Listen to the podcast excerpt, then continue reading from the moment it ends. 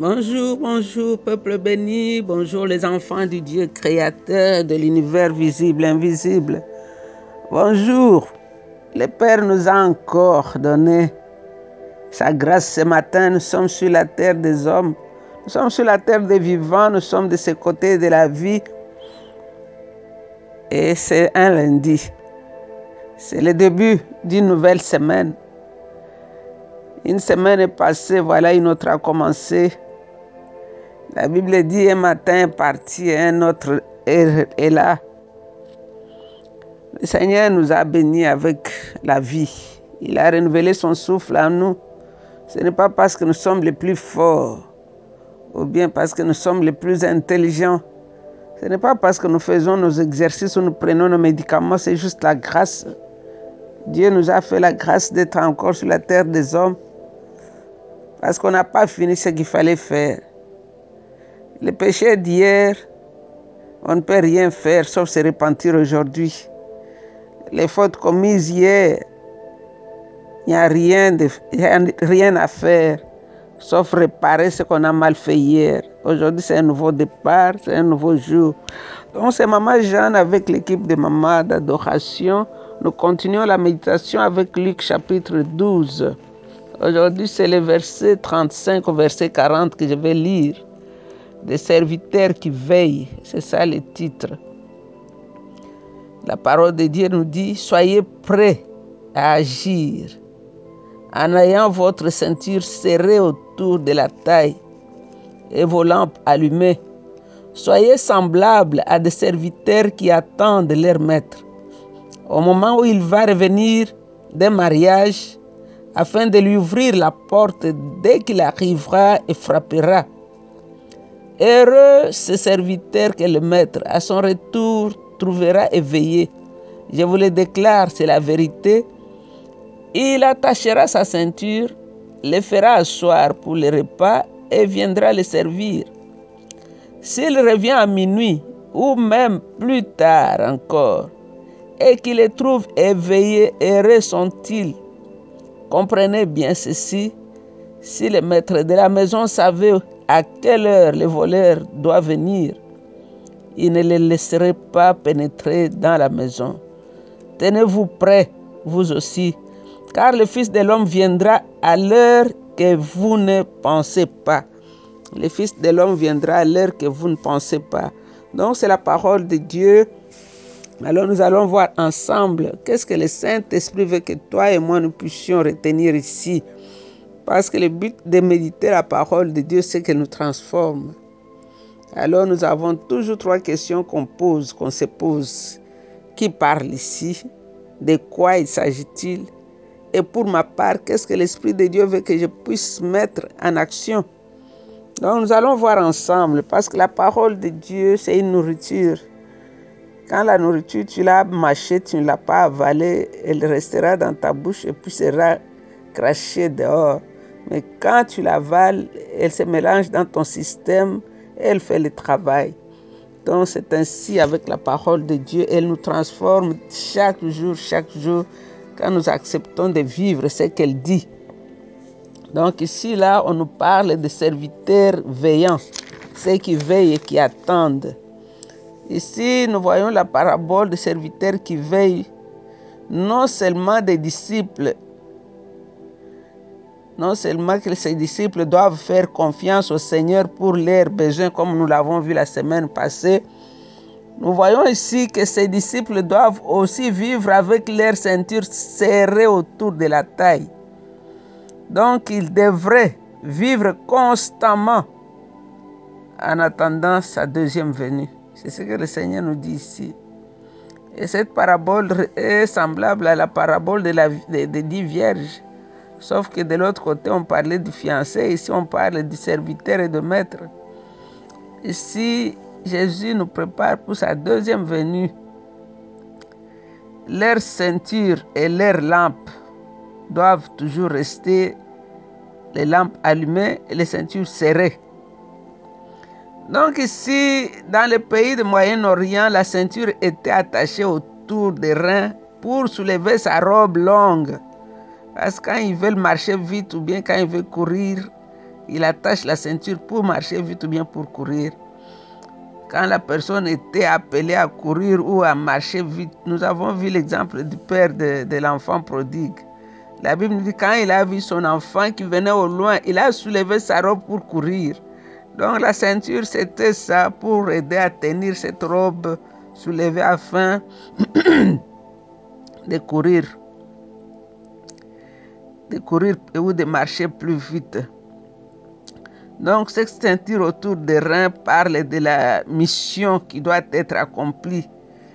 Et la lampe allumée suggère que notre témoignage doit toujours être maintenu.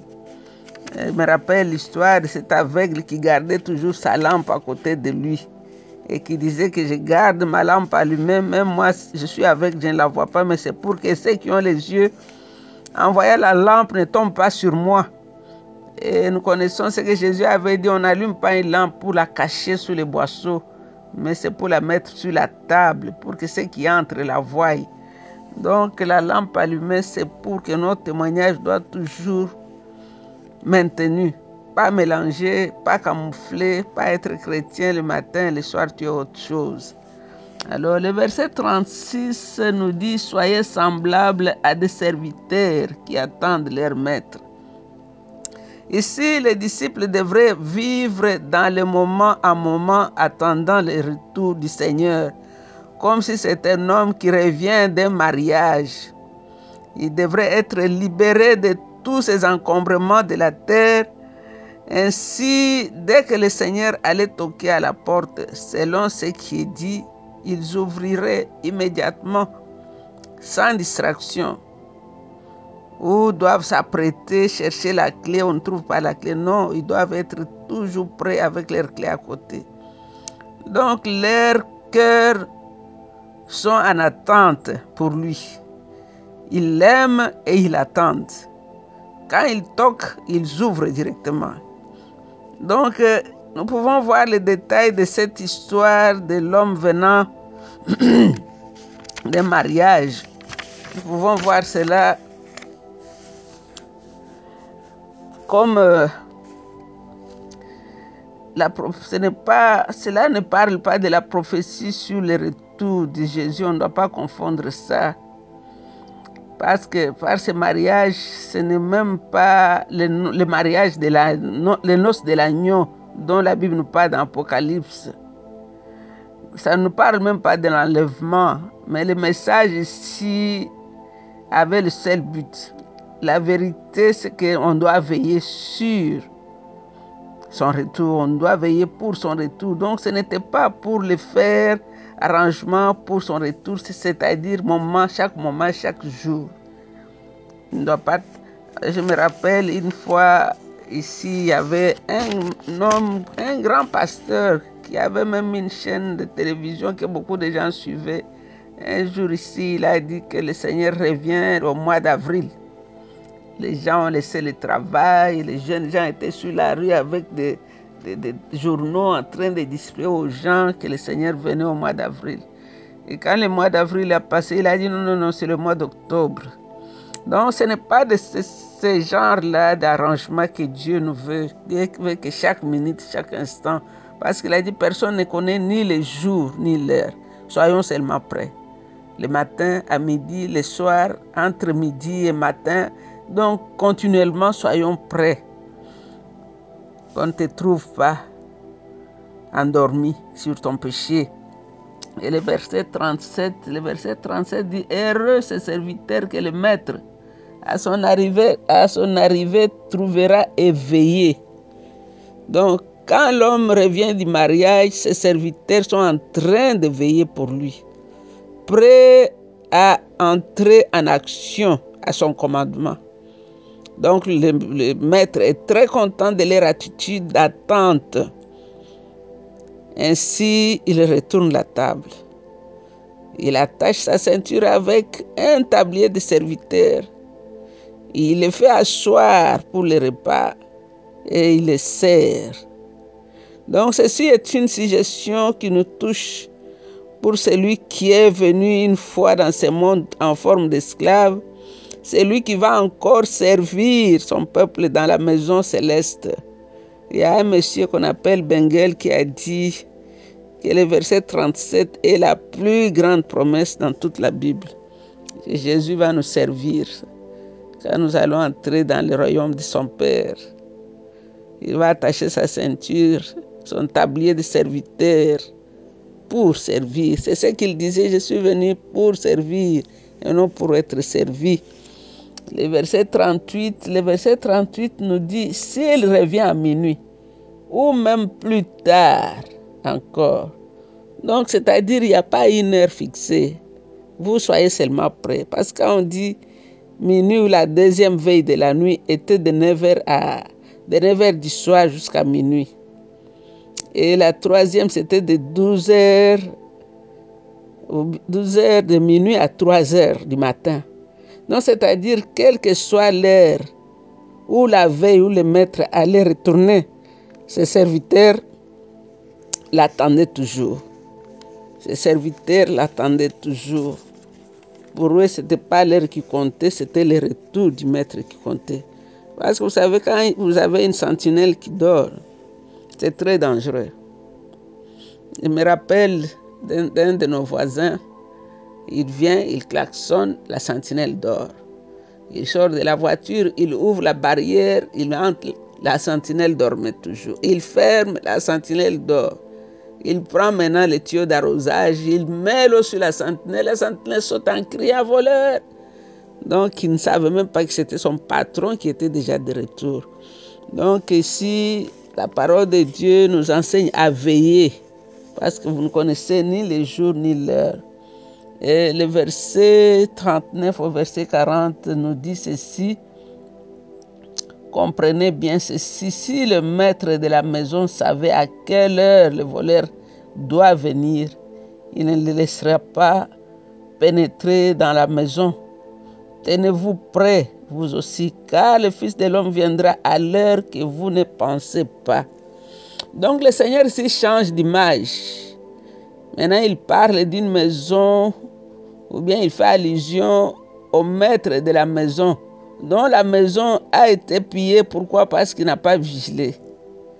Donc la venue du voleur était inattendue. Le voleur n'annonce jamais qu'il va arriver à telle heure. Alors il dit, si le maître de la maison savait, il n'allait pas laisser sa maison être cambriolée ou percée. Donc la leçon est que le temps de la venue du Christ est incertain. Personne ne connaît ce qu'il avait dit, ni le jour ni l'heure où il apparaîtra. Mais quand il viendra, tous ceux qui ont gardé leur trésor sur la terre les perdra. Tous ceux qui ont gardé leur trésor sur la terre les perdra. Comme a dit quelqu'un, un chrétien, soit il laisse sa richesse sur la terre, ou il va avec sa richesse dans le ciel. Si réellement nous attendons le retour du Christ, nous vendrons tout ce que nous avons pour mettre les trésors dans le ciel, où ni le voleur, ni la teigne ne pourra atteindre. Donc, qu'est-ce que toi tu as retenu aujourd'hui? Qu'est-ce que moi j'ai retenu aujourd'hui? Le Seigneur nous dit, veille donc, afin d'être prêt. Jésus peut venir à n'importe quelle heure, quel moment. C'est ce qu'il nous dit de veiller et de prier. Veiller et prier. Veiller et prier. Paul nous a dit celui qui péchait du diable. Tu dis non, parce que lui a déjà annulé toute ma condamnation. Moi, je peux pécher et dormir calmement. Non, non. C'est lui qui péchait du diable. Jésus a dit celui qui même garde mon commandement. Il a dit, je suis parti vous préparer une place. Quand j'aurai fini, je reviendrai pour vous prendre parce que je veux que là où je suis, vous soyez aussi. Afin de voir ma gloire, la gloire comme la gloire du Fils unique venant du Père. Jésus est allé nous préparer une place et il revient bientôt pour nous ramener dans la gloire afin de célébrer les noces de l'agneau avec lui. Comment tu l'attends? Comment tu attends le roi des rois? Tu l'attends en dormant, tu l'attends en veillant, tu l'attends avec la ceinture autour des reins, ou bien tu l'attends en dormant. Christ viendra comme un voleur dans la nuit, c'est-à-dire à un moment où personne ne s'y attend. Un brigand ne dit jamais à quelle heure il viendra s'introduire dans la maison pour dérober. Il faut donc veiller toute la nuit. 1 Thessaloniciens 5, 2 à 6. Soyons donc toujours obéissants et purs aux yeux de Dieu. Ne conservons pas un péché non confessé, alors à son retour nous serons prêts. On peut lire aussi Apocalypse 3, 3. Donc euh, soyons prêts. Comme les vierges, les cinq qui étaient prêtes ont vu les fiancés entrer, ils ont célébré. Celles qui sont allées chercher le pétrole ou l'huile ont raté le mariage. Et pourtant, ils savaient que le maître allait venir. Et pourtant, ils avaient aussi des lampes. Mais ils ont été tout petit peu négligentes et n'ont pas veillé à ce que l'huile soit toujours là, l'huile de réserve. ce que le Seigneur nous montre ici. Ce n'est pas tout de savoir qu'il revient, ce n'est pas tout d'avoir les lampes en main, mais c'est d'être sûr qu'il y a assez d'huile parce qu'on ne connaît pas le temps exactement, ni l'heure, ni la minute. Nous voulons te bénir encore une fois ce matin, notre Père et notre Dieu. Nous te rendons toute la gloire, toute la louange toute l'adoration parce que tu ne nous as pas laissés ignorants, mais tous les jours tu nous interpelles à la vigilance. Tous les jours tu nous dis de veiller. Tous les jours, tu nous parles, Seigneur, parce que tu ne veux pas que ces jours-là, quelqu'un puisse dire, je ne savais pas, je n'avais pas entendu. Tu nous dis de veiller. Tu nous dis d'attacher la ceinture. Tu nous dis de garder la lampe allumée. Sois béni, grand roi, de ce que ton Esprit Saint nous révèle ces choses, nous rappelle ces choses et nous conduit dans toute la vérité. Sois béni, Jésus. Sois béni pour l'action du Saint-Esprit dans la vie du croyant. Parce que son travail, c'est de nous aider à comprendre ces choses qu'on n'a pas comprises. Son travail, c'est de nous aider à nous rappeler les choses que nous avons oubliées. Et son travail, c'est de nous conduire dans toute la vérité. Tu as dit, je ne vous laisse pas seul. Mais quand je serai parti, je vais envoyer quelqu'un d'autre qui est comme moi il vous conduira dans toute la vérité. Cher Saint-Esprit, merci. Aide-nous encore et encore à comprendre la parole de Dieu, qu'elle est vraiment la parole, elle dit bien ce qu'elle dit. Seigneur, je prie pour ceux qui oublient, ceux qui avaient oublié, ceux qui n'étaient pas encore apprêtés, ceux qui croyaient qu'il a trop traîné. Seigneur, qui reviennent à la raison pour savoir que le Fils de Dieu viendra comme un voleur dans la nuit. Mon âme t'adore, roi de gloire. Mon âme t'adore, toi le Messie, le ressuscité du troisième jour. Mon âme t'adore, toi le Dieu saint, le Tout-Puissant, le grand Dieu de l'univers. Mon âme t'adore, Jésus. Toi la manne cachée. Toi le pain de vie. Mon âme t'adore, toi le roi de gloire. Le roi qui est habillé de gloire comme des vêtements les rois qui ne changent pas, les rois qui tournent la table pour servir. Sois adoré, toi le grand roi. Tu es le parfum de grande valeur. Tu es notre acceptance au trône du Dieu vivant. Nous t'adorons, toi l'encens qui brûle dans les lieux saints. Nous t'adorons, toi la parole qui a été faite chère. Jésus-Christ, le message du livre, le Verbe de Dieu, nous t'adorons. Tu es la pierre angulaire, celle que les bâtisseurs avaient jetée, est devenue la principale de l'angle. Seigneur, que toute la gloire te revienne, car tu es Dieu. Seigneur, console quelqu'un ce matin, qu'avec ces paroles, que quelqu'un soit consolé, fortifié, encouragé, que Jésus revienne bientôt. Tout ce que nous voyons ici, ça prendra fin. La vérité que Jésus revient et il revient très bientôt. C'est dans le nom de Jésus que nous avons ainsi prié et avec beaucoup d'actions de grâce. Vous êtes bénis, restez bénis. Amen, amen. C'était encore une fois votre servante, Maman Jeanne. I love you. Bye.